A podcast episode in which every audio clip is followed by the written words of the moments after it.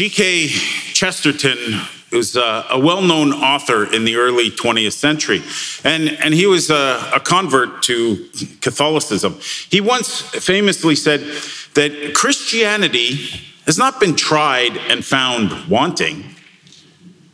It's been found hard and left untried. And I think there is there is no part of Christianity that has been found harder than Jesus teaching today to love our enemies. There has been no part of the Christian life that has been tried less than turn the other cheek. You know, if I parse out what, what Jesus is saying today on that Sermon on the Mount, you know, I think maybe it it isn't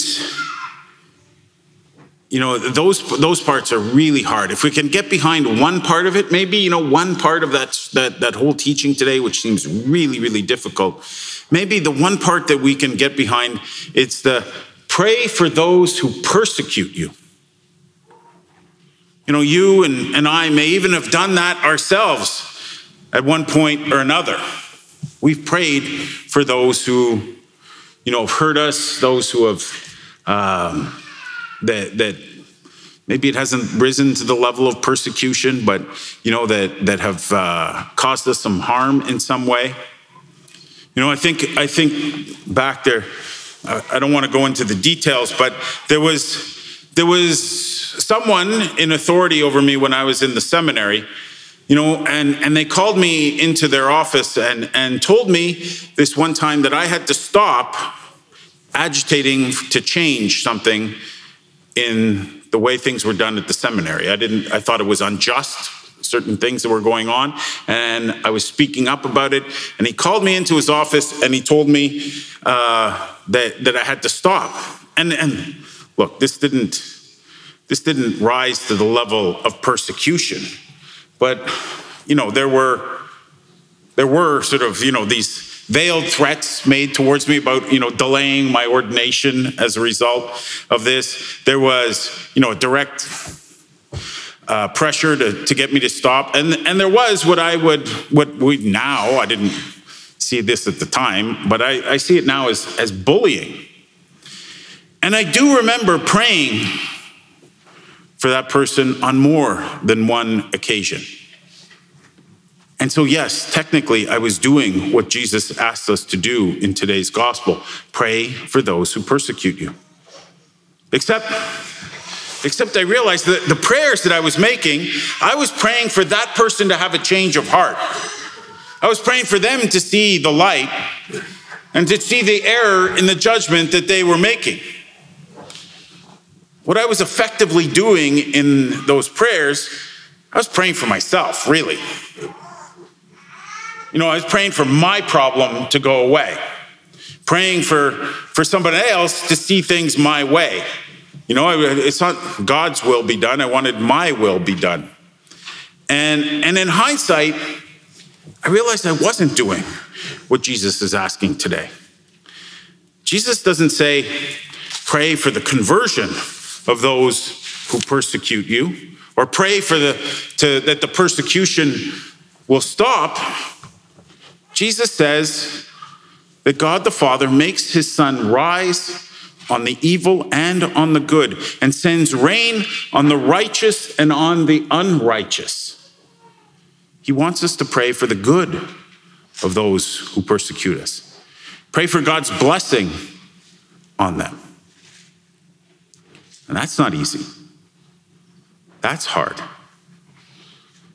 And by the way, when I when that first time that I read that or heard that, I guess when I was young, that idea that the the sun, you know, he makes the sun rise on the good and the bad, the rain fall on the righteous and unrighteous. I I heard that analogy, and when I when I was young, I first heard it. I read I, I read it to mean that the good that good and bad befall everyone equally.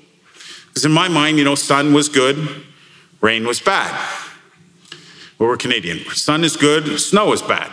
But it, you know, like the, you think it's sort of like, okay, I want, but but I'm a city boy. I don't like to go out in the rain, in the snow. But Jesus is speaking to people in an agricultural society that needs both sun and rain. And on top of that, he's speaking to people who lived in an arid climate. Rain was actually a blessing. When the rains came, it meant it was a blessing, a sign of God's providence and blessing for the people. God blesses all people, regardless of how righteous or unrighteous they are. Now, do I, do I think that praying for the good of a persecutor or an enemy will include them being able to embrace God's love for them? Sure. Do I think that recognizing that they are the, the, the Father's beloved child, and thus they should try and love others as a brother or sister, and that, and that means stopping pers- any persecution or harm that they are doing? Absolutely. But is that what I pray for? You know, I may now realize in my head that that's what Jesus is asking of us to pray for our enemies and those who hurt us. But do I? Do I pray from the heart for them, for their good? Or is it really a prayer for my good? And I don't know the answer to that. Maybe like Chesterton says, I have found it too hard and left it untried. Maybe there are times when I worry that if I if I pray for their good, if I pray that that they will see that all God, all the things that God has done for them, the myriad of ways that He's blessed them, and, and yet they still hurt people. Yet they still hurt people that they care about. Maybe if I pray like that, I worry that I'll suddenly see the ways that I have hurt people. Even though I've been blessed by God, even though I am loved, that I, his, I am God's beloved child, and yet I still hurt my brothers and sisters.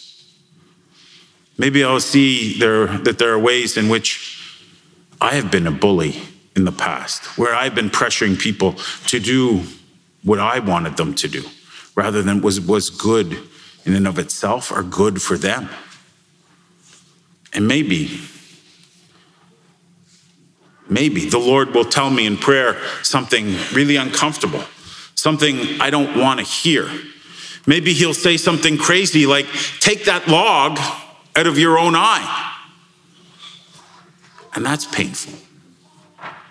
That's something hard to do. So maybe I leave praying for my enemy's good untried. Maybe I'm comfortable staying in my little uh, in my comfort zone and praying for myself when I ostensibly pray for my enemies. When I pray for people who have hurt me. And maybe it's, it's pretty much the same thing with this crazy notion that Jesus has that I should turn the other cheek. Maybe I don't want to step out of my comfort zone by turning. My comfort zone is I turn my back, not my cheek, when someone's hurt me. But that's not where God wants me. I've come to learn that the, the Lord really isn't all, He's not comfortable with comfort zones. He doesn't want me in my comfort zone. Over the years, I've learned that every time I, I feel like I'm in a good place spiritually, professionally, in my relationships, that's when God's going to come and challenge me the most. When He's going to take me, ask me to take a step out in faith. Where He's going to ask me to take a risk, risk that that may very well lead to me being hurt again. That may put make me put me in a vulnerable position. But I've also learned that when I do, because not always, but when I do take those risks, when I do step out of my comfort zone, it leads to really much better things, to much deeper relationships. It leads me to, to things that I, I don't know that are even possible on my own.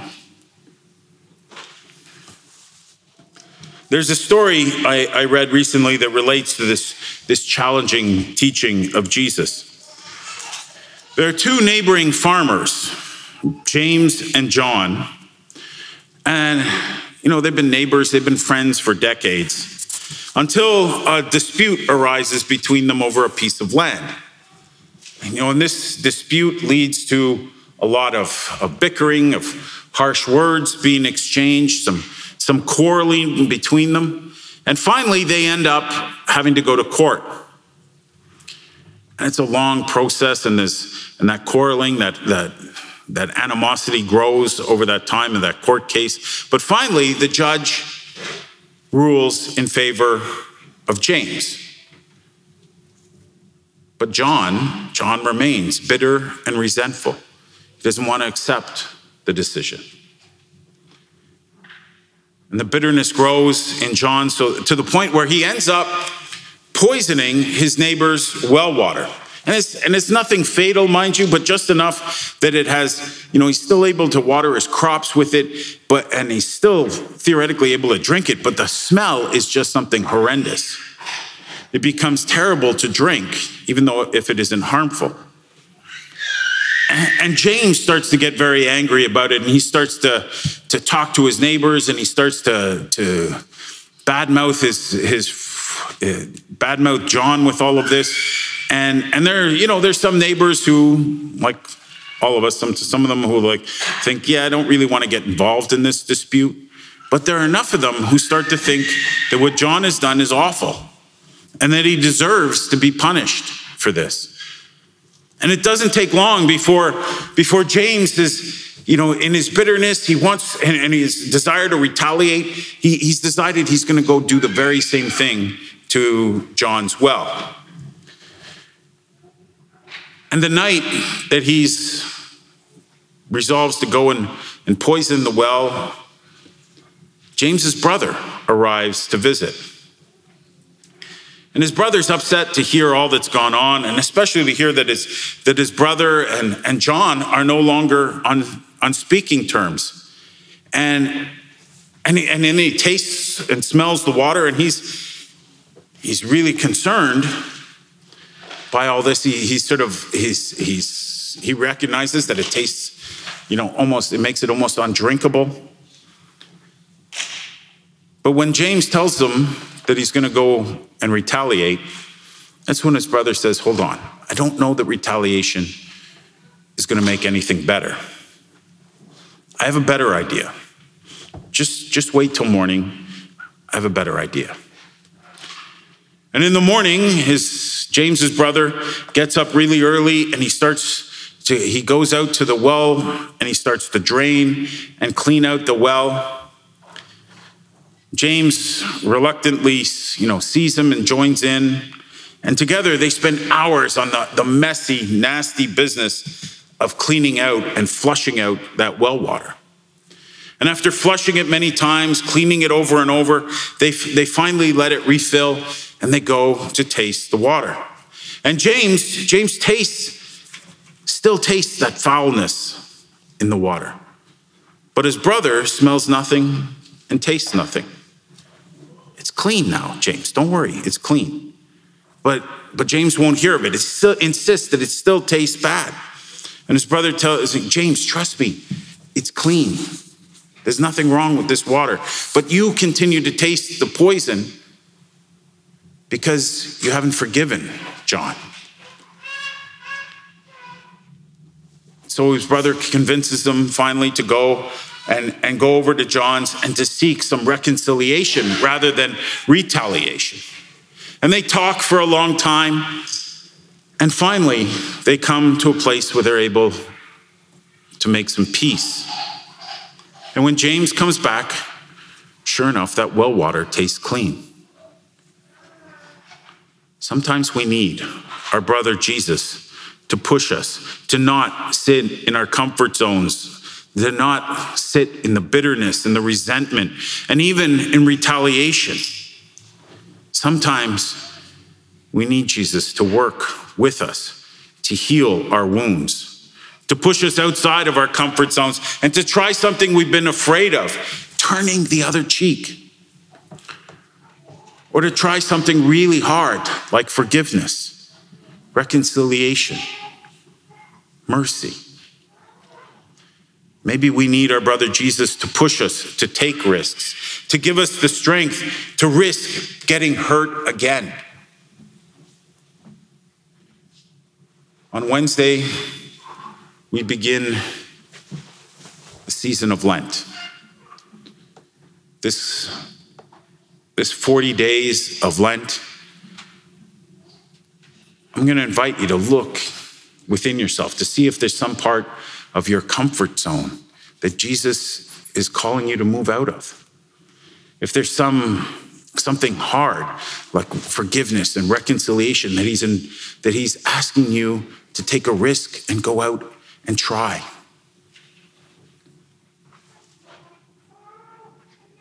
Christianity is hard.